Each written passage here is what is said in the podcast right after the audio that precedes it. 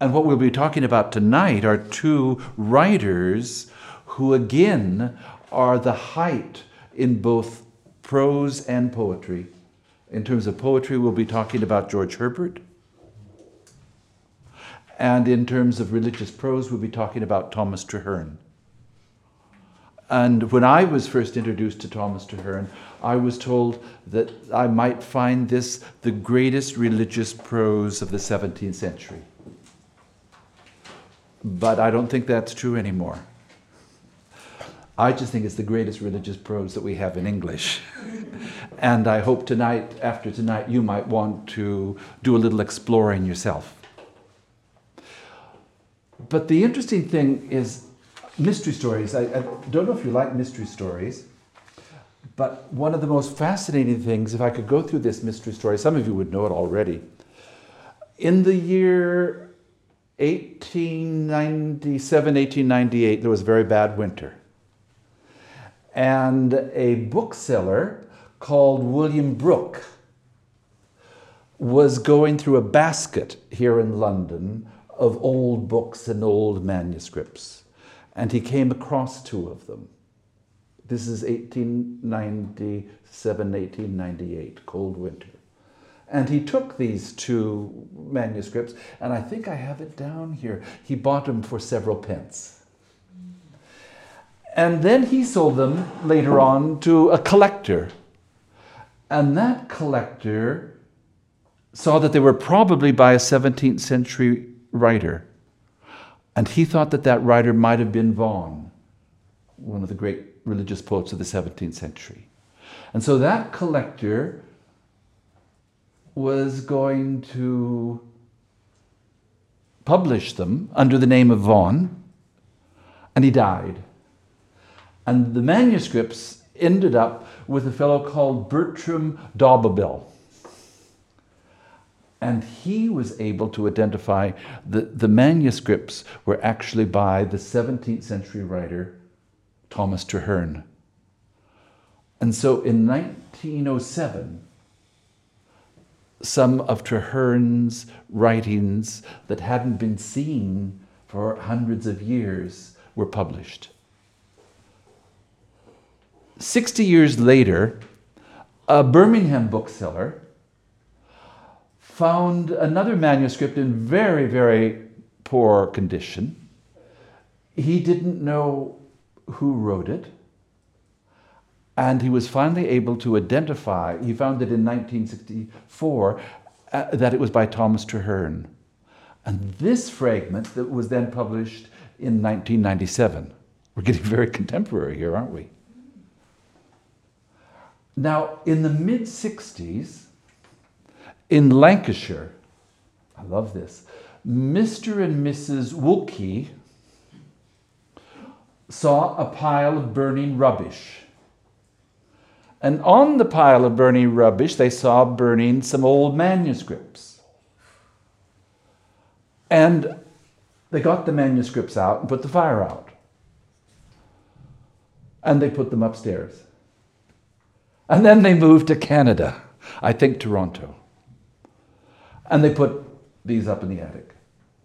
Some students, I think from the university, were helping them one day and they came across the manuscripts.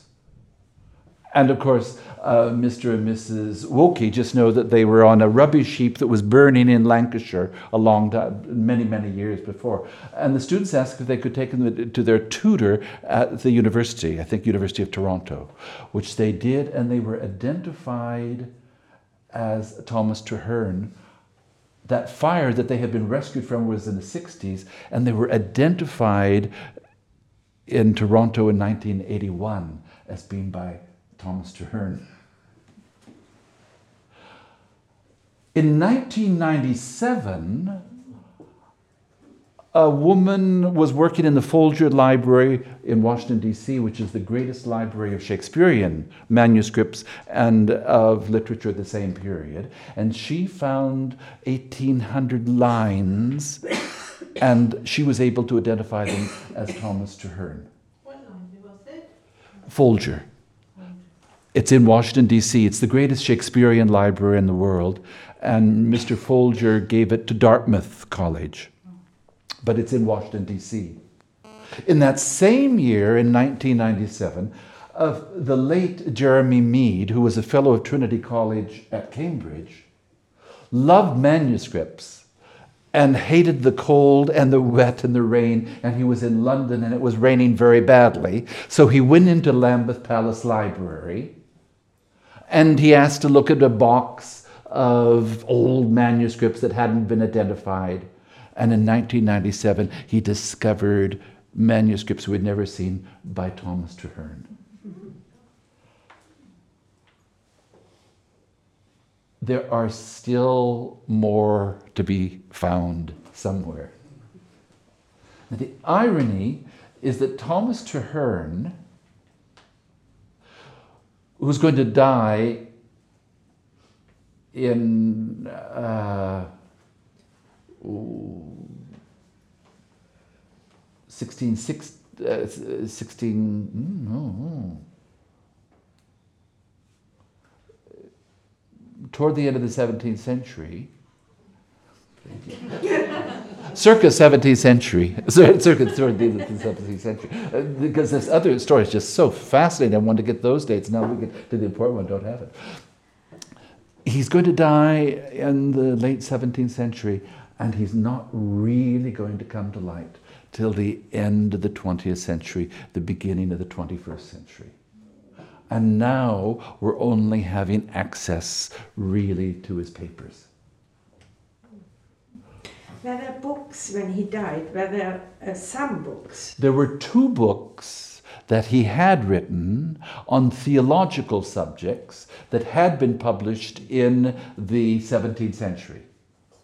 And because of phrases in those books that made no splash at the time or later on. People were able to identify later on what were Traherne's papers.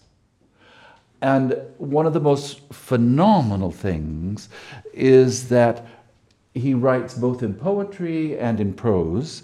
And we only have so much time tonight. I'd like to concentrate on the prose. What he's able to do is to talk about his religious experience in 17th century prose, which I think is still available to everyone in this room. You don't need a translation. Yes. I'm sorry, did you have a question?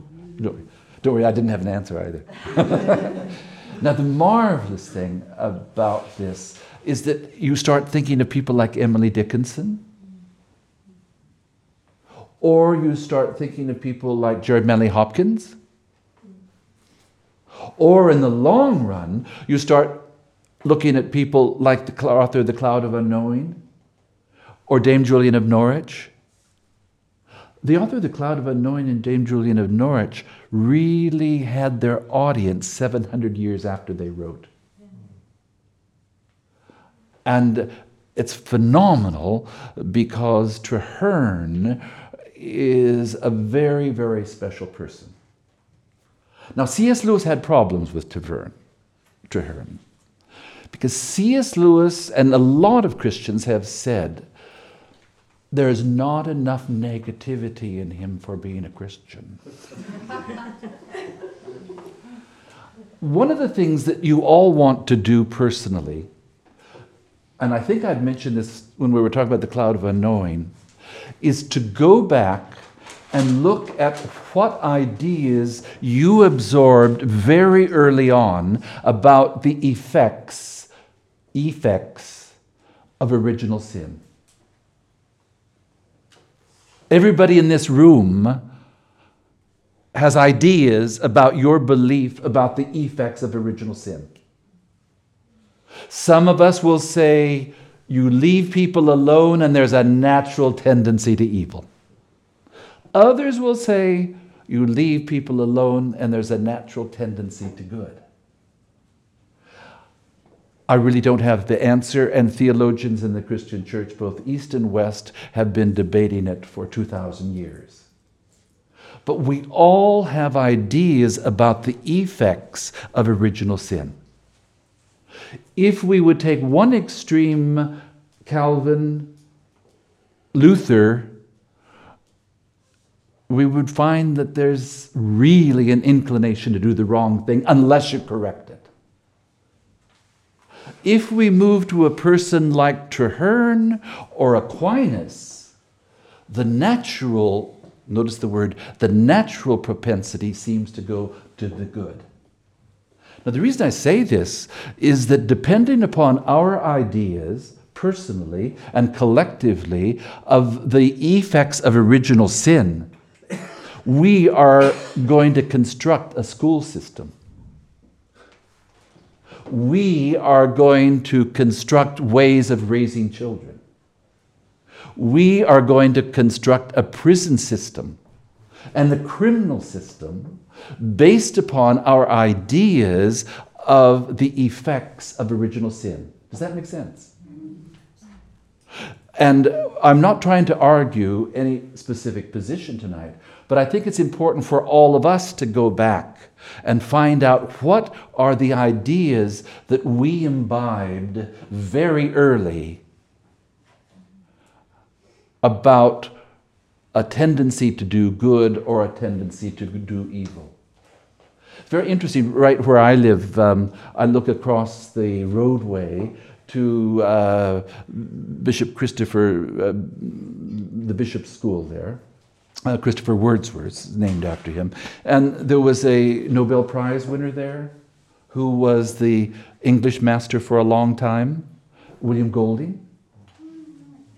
And you know, when we see those lovely little choir boys and now choir girls in their crocodile go across the close, you know, oh, aren't they cute? Ah, but Golding said, ah, you put them on an island you take away the prefix and the rules, and you see what you've got. Now, one of the important things is to look at the fact of what our ideas are, again, about the effect of original sin. Because a lot of people do have problems with Traherne because he's very positive about human nature. And I'd like to suggest that if you do a lot of reading of Christian writers, that might not be as common as you would hope. And you'll also find certain, and for a long time, uh, and still, some criticism of Traherne because he doesn't emphasize the evil in the world enough, some people believe. Now, it's interesting because Traherne lived in a time of tremendous civil and religious disorder. When he was born at the age, uh, I was going to say, when he was born at the age of six. it's a miracle. Better than the Immaculate Conception. yes. Uh, when he was born, six years later, the Civil War started. He lived in Hereford. Both parents died, and so he was raised by an uncle. He and his brother was ra- were raised by an uncle.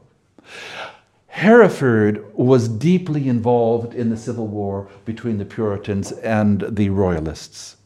And Hereford, as a city, actually changed hands three times during the war. And I don't know if anybody saw a television program, I think it was on Channel 4, about the Civil War in the 17th century. It was about four years ago. The 17th century was one of the worst centuries that we've ever gone through. It, it was a bad one, both here and on the continent. And the religious wars were really very terrible. And families, of course, were ripped apart.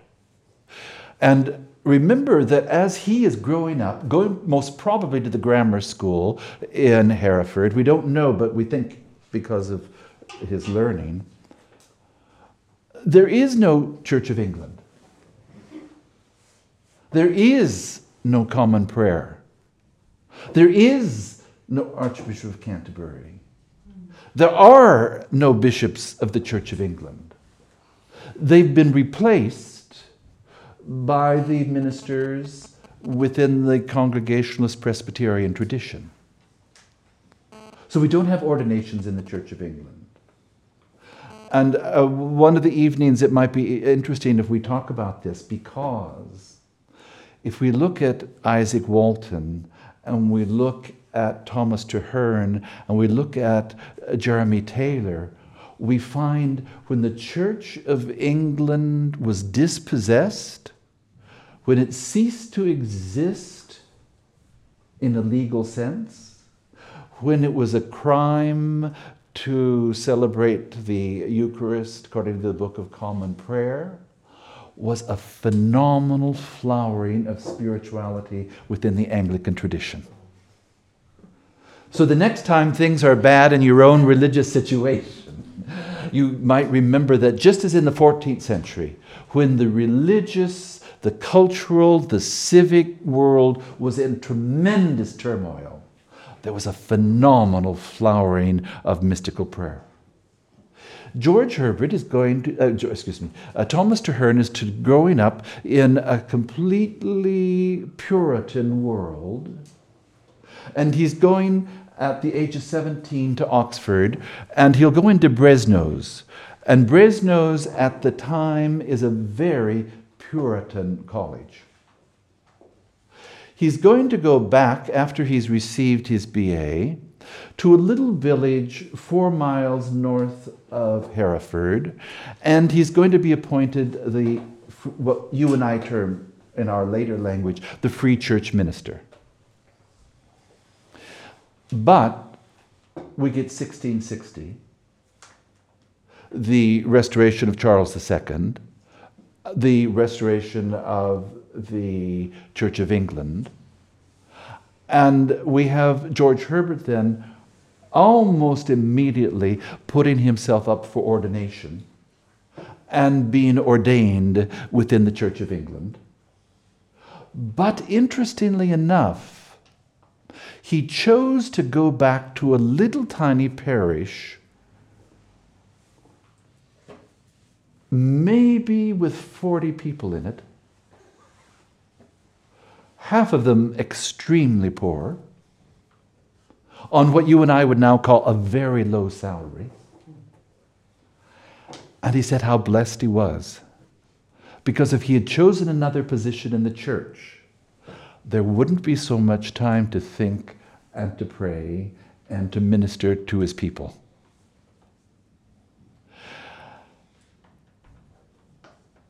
Later on, he is going to receive the possibility of a chaplaincy to a member of the court of Charles II.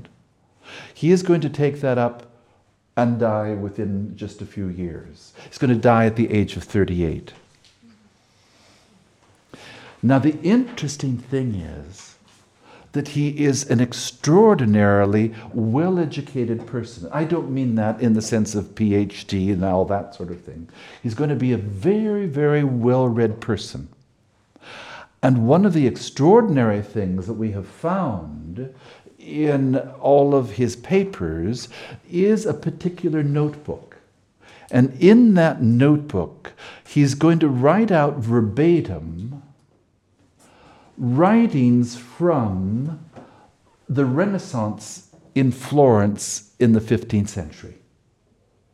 And what he's going to do is to move into a tradition that had been lost during the Middle Ages, and it's what we call the Neoplatonic tradition, or the revival of Plato's thought in the Western world.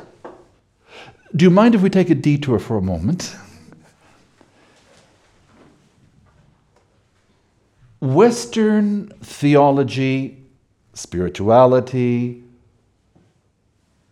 writing is going to be deeply influenced at the time of the rise of the university by the rediscovery of the ideas of Aristotle. And those ideas are going to come into the West through Thomas Aquinas, who gets them directly from the Muslim world. The Islamic world had preserved the thought of Aristotle when the Christian West had lost it until the 13th century.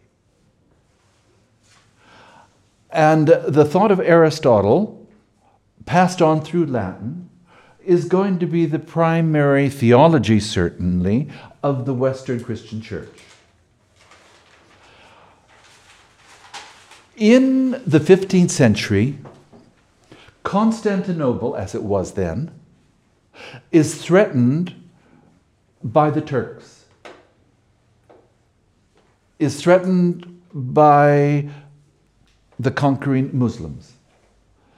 They realize that they'll only be able to defend Constantinople from Islam if they have military help from the Christian West. And so what happens is that the emperor, the, pri- the patriarch, all of their great theologians and thinkers come to the West to hold an ecumenical council with the Western Latin Church that had been separated from them for hundreds of years. The council is being held at Ferrara. But Sorry, where? Ferrara in, in Italy. But, oh, now we get down to the ground. Councils cost money. They ran out of money. The de Medicis in Florence said, or maybe I should ask, I should be today after all the news. I was going to say, we'll bankroll the council. I, I, should use other language. Um, we will subsidize this ecumenical council.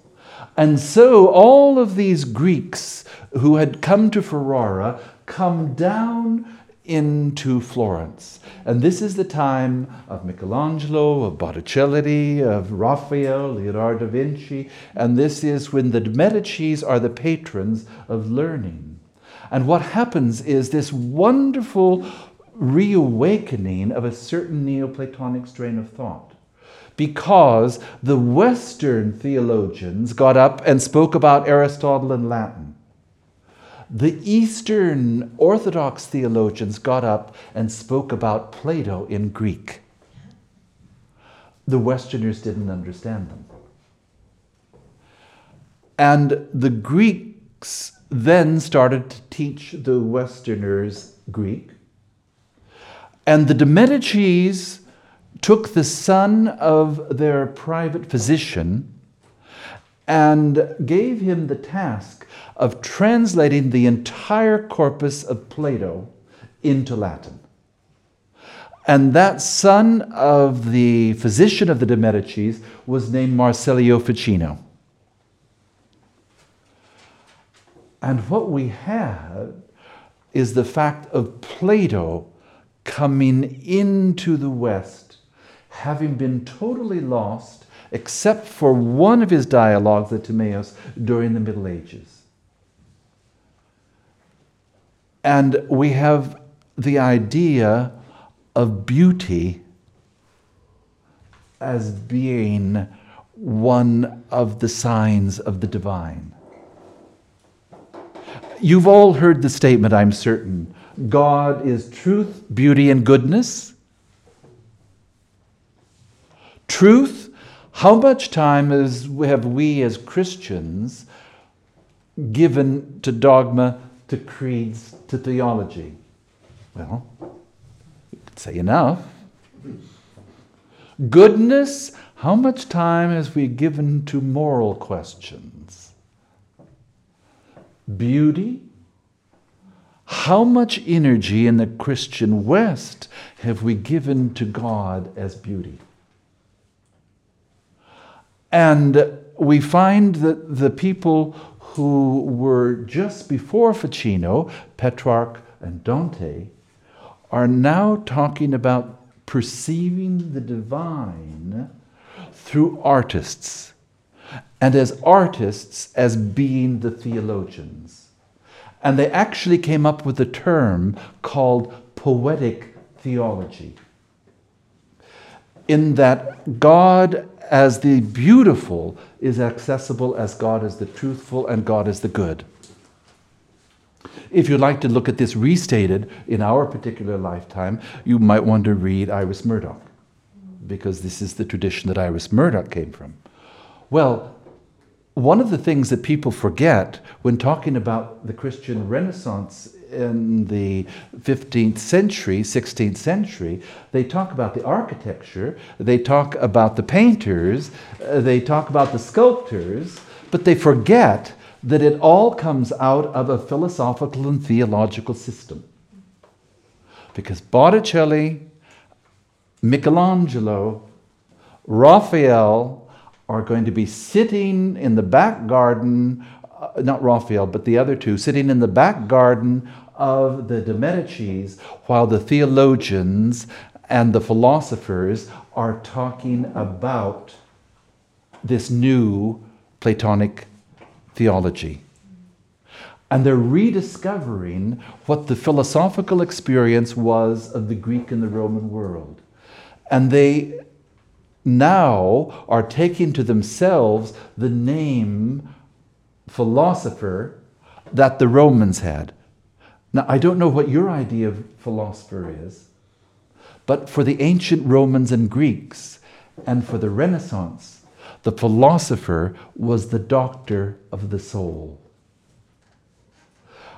And with Ficino's translation of Plato and Neoplatonic thought, and we'll go into this Hermetic thought into the Latin, we now have accessible a whole new body of thought in the West.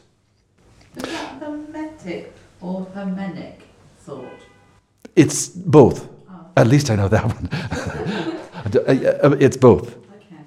Now, the interesting thing here anybody ever been to Siena Cathedral?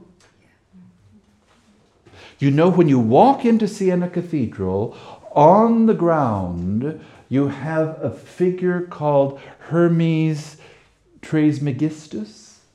In the Neoplatonic tradition, it was thought that God had two elements of exposing himself. One was through revelation given to the Hebraic people in what you and I would call the Old Testament that comes to its fulfillment in Jesus Christ. The second was a philosophical tradition that comes from the Zoroastrians, the Egyptians, to the Greeks, to Plato, and comes to its fullness in Christ. Therefore, at the Renaissance, they saw reason and revelation as being complementary. Now, the interesting thing about all of this is that this thought is going to be in the private notebooks of Thomas Traherne. Therefore, Thomas Traherne is going to be fascinated with science. And he's going to be fascinated with the Anglican tradition. He's going to be reading George Herbert, the Book of Common Prayer, the authorized version. He's going to be reading Aquinas, he's going to be reading Aristotle, and he's going to be reading the whole Neoplatonic tradition. And what happens, of course, is the fact that those of you who know Neoplatonic, oh, come in, come in, yes, join the party. Neoplatonic thought know that for Plato, and I think we might have mentioned this, I don't know, uh, at our last meeting that we had, all learning is remembering. If you think about that thought, Plato through the Platonic dialogue with Socrates. is going to bring the little boy, Meno, into the center of the circle and going to find out the nature of mathematics from the little boy. Did the Christians of the Renaissance love that? What did they compare that to? Jesus, 12 years of age, teaching in the temple. They're going to look at the death of Socrates and that one of the most famous sections in all of Western literature is that great dialogue at the end of the life of Socrates as he dies. And they're going to compare it to the death of Jesus. If you'd like to read the Renaissance ideas of the Neoplatonic tradition and how they reinterpreted the Christian message, George Steiner has some wonderful essays on this particular question. Now, the fascinating thing is that all of this goes into the thinking of George Herbert. Ah, thank you. Of Thomas Traherne. We don't have time tonight but simultaneously, all of this thinking from Florence goes to Cambridge, to Emmanuel College, to a group that we call the Cambridge Platonists, who were in contact with Descartes on the continent, who welcomed the new coming of science, and who saw that as part of the whole Christian Renaissance that they saw coming together. And they're called the Cambridge Platonists. So what sort of date are you giving that? The latter 17th century. We should get something a little more specific for you next week. the latter part of the 17th century. Now, yes? Ask, why did it take so long to write? Because Ficino was born in what, 1485, something like that. So Excellent. The great person who brought Ficino's thought back to England is going to be Dean Colet, the Dean of St. Paul's. Dean Colet is going to go to Florence and spend two years there. He's going to be so impressed by the Italian Renaissance in terms of a rejuvenation of the Christian church and the Christian education of the young that Dean Colet is going to come back and found St. Paul's boys' school on the lines of Renaissance humanism from Florence.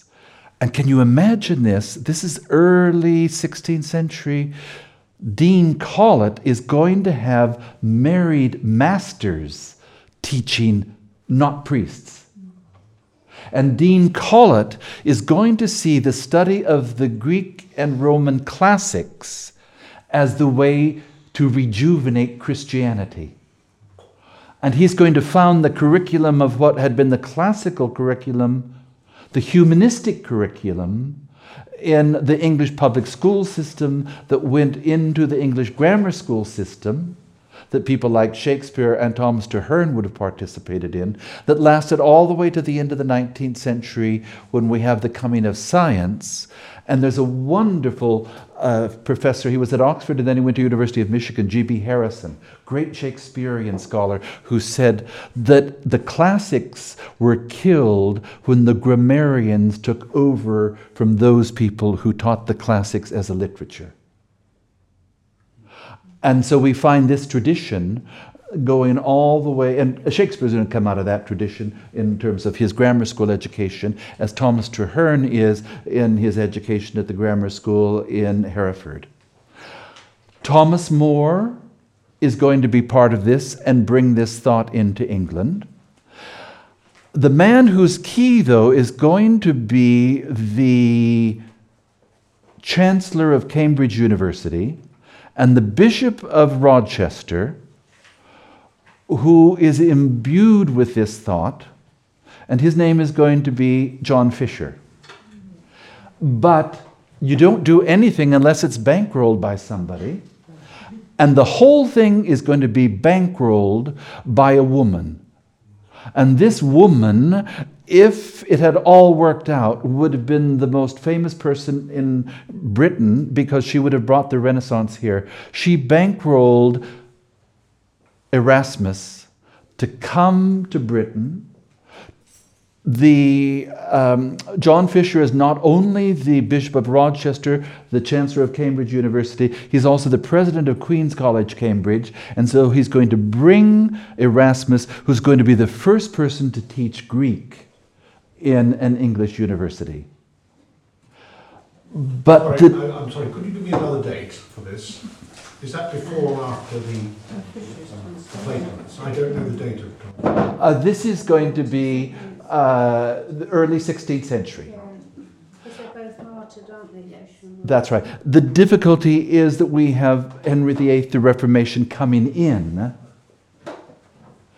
And one of the reasons uh, that we don't find a lot of this coming as it would have, we're doing other things in England. Does that make sense? Margaret, oh, didn't I? Oh, my God. Margaret Beaufort. Henry VIII's grandmother. Um, and Margaret Beaufort is one of the greatest supporters of theology and spirituality and learning in all of the English history. And it's Margaret Beaufort who founded two colleges at Cambridge and who brought Erasmus. And the interesting thing is that Margaret Beaufort was married at the age of 12 uh, she gave birth to Henry VII at the age of 13. There were terrible gynecological difficulties, so she could never bear another child. But the interesting thing is that the relationship between Margaret Beaufort and her son Henry VII was not so much mother son as much as brother sister. There was only 12, 13 years between them. And it's one of the fascinating stories of this woman supporting this. And as you know, the great chair of theology in Oxford, the great chair of theology in Cambridge, I think it was the one that Rowan Williams used to have, still in both universities, is the Lady Margaret Beaufort chair that she endowed. Now, I hope you don't find this boring, but one of the unbelievable things that this comes into Thomas Traherne. Now, if you'd like to get a feel of Neoplatonism, I didn't bring it along tonight because obviously we wouldn't have time. You want to go back and read Wordsworth. From heaven to eleven. We come into this world at birth, trailing clouds of glory. Childhood for Wordsworth is when we're closest to the divine. The statement by Wordsworth the child is the father of the man. Now, I have no idea, and I've not been able to find out if Wordsworth got involved in Neoplatonism, but he's certainly a Neoplatonic thinker. Because if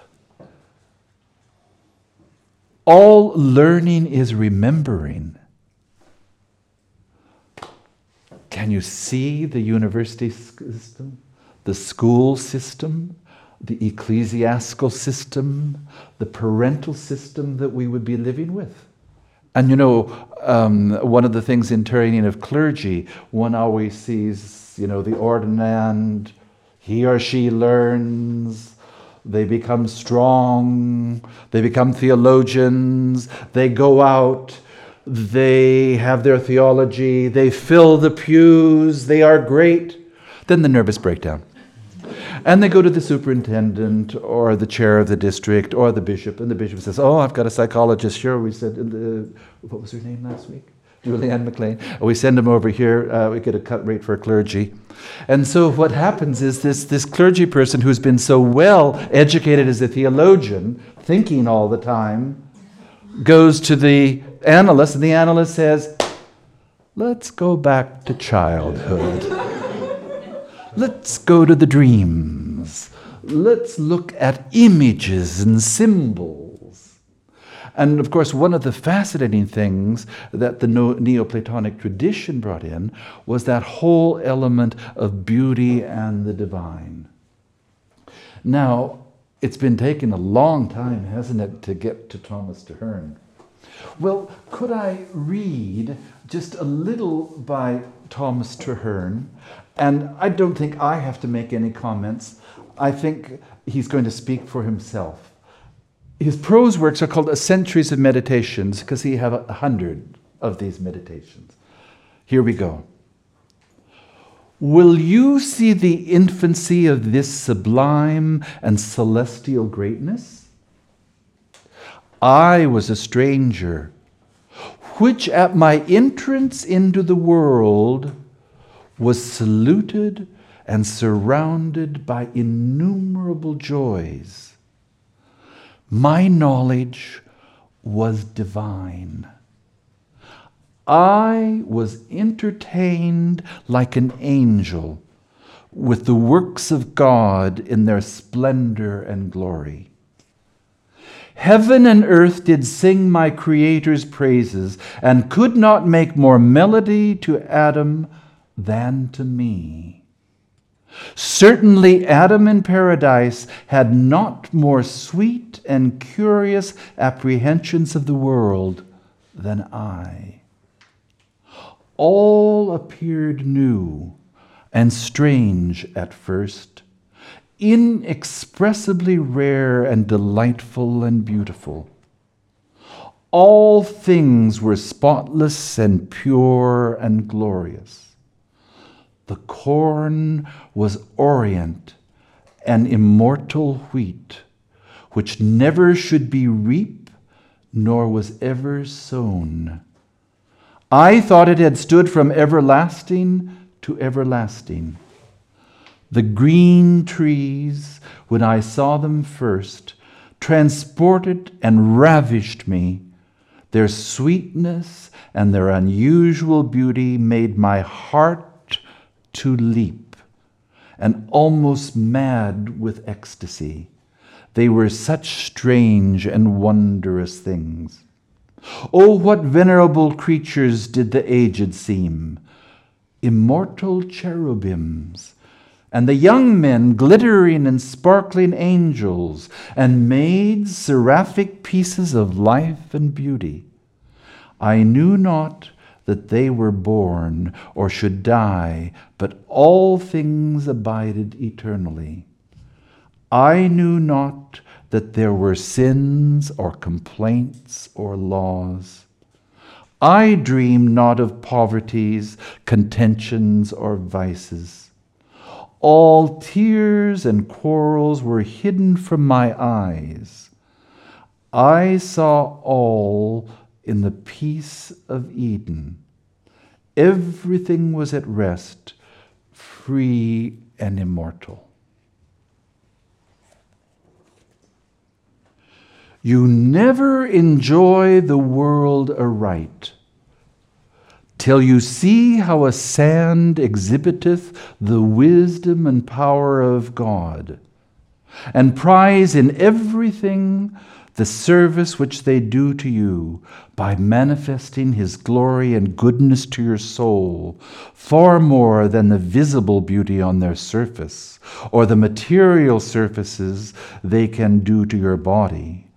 Wine by its moisture quencheth my thirst, whether I consider it or no.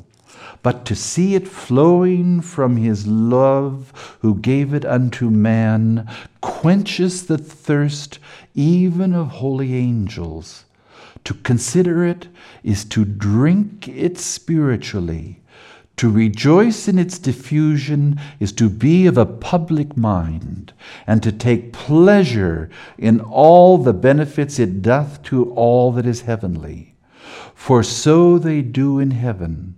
To do so is to be divine and good, and to imitate our infinite and eternal Father. Now, if you don't put this down, uh, don't write this down.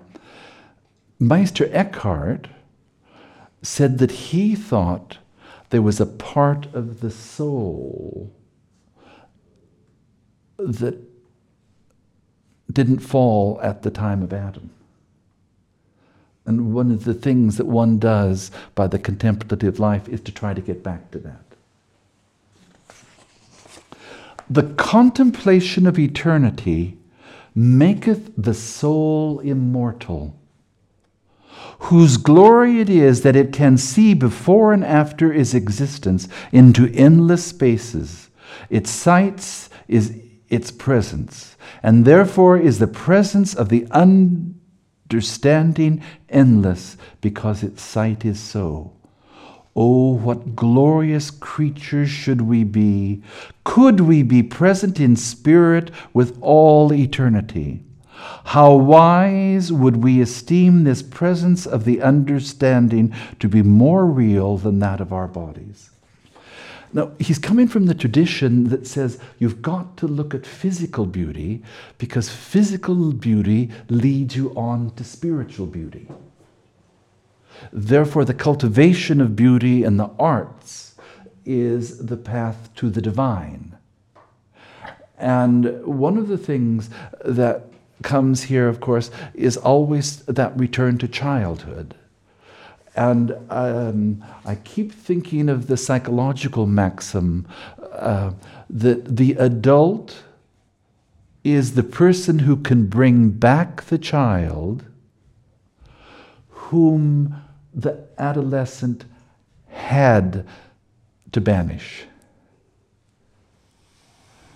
And if one looks at it like that, then I think what Traherne might be saying is that the adult Christian goes back to the Eden that he or she had to leave. And uh, one of the things about Traherne is that he's in that whole Neoplatonic tradition that the beauty in the physical leads inevitably to the beauty in the divine. Uh, if you have any questions, um, I hope somebody could answer them. uh, I just wondered which, uh, is it the Centuries of Meditation that had been published? Yes. Yes. If you would like to start out with Thomas Traherne, uh, Canon Allchin has written some very good pamphlets on it. Uh, but Denise Inge is the wife of the Bishop of Huntingdon, who's written some very good things on sacred space. And she's bringing out a book on Traherne. And this book is good simply because it's him. And she's edited a great deal of his writings. Yes, I N G E, Denise Inge. And there's, uh, I, I, I, do like this, um, the golden age of spiritual writing. And if you like, I'll just leave it out where we are at soup. Uh, there's a fellow in the Diocese of Winchester called David Scott, and uh, he's the editor of this series. And in his book, he has a section on uh, Thomas Traherne also. Uh, this is called Sacred Tongues, and I'll put it out if anybody would like to look at it. And you can all phone Sarum College Bookstore if you like. or there's a very nice bookstore here with the Diocese of London, too. Now, um, what I hope to do, I did tonight, was to give a lot of background and then give Traherne, and you can take Traherne on your own. And I think you noticed that you can read the 17th century prose and it's accessible.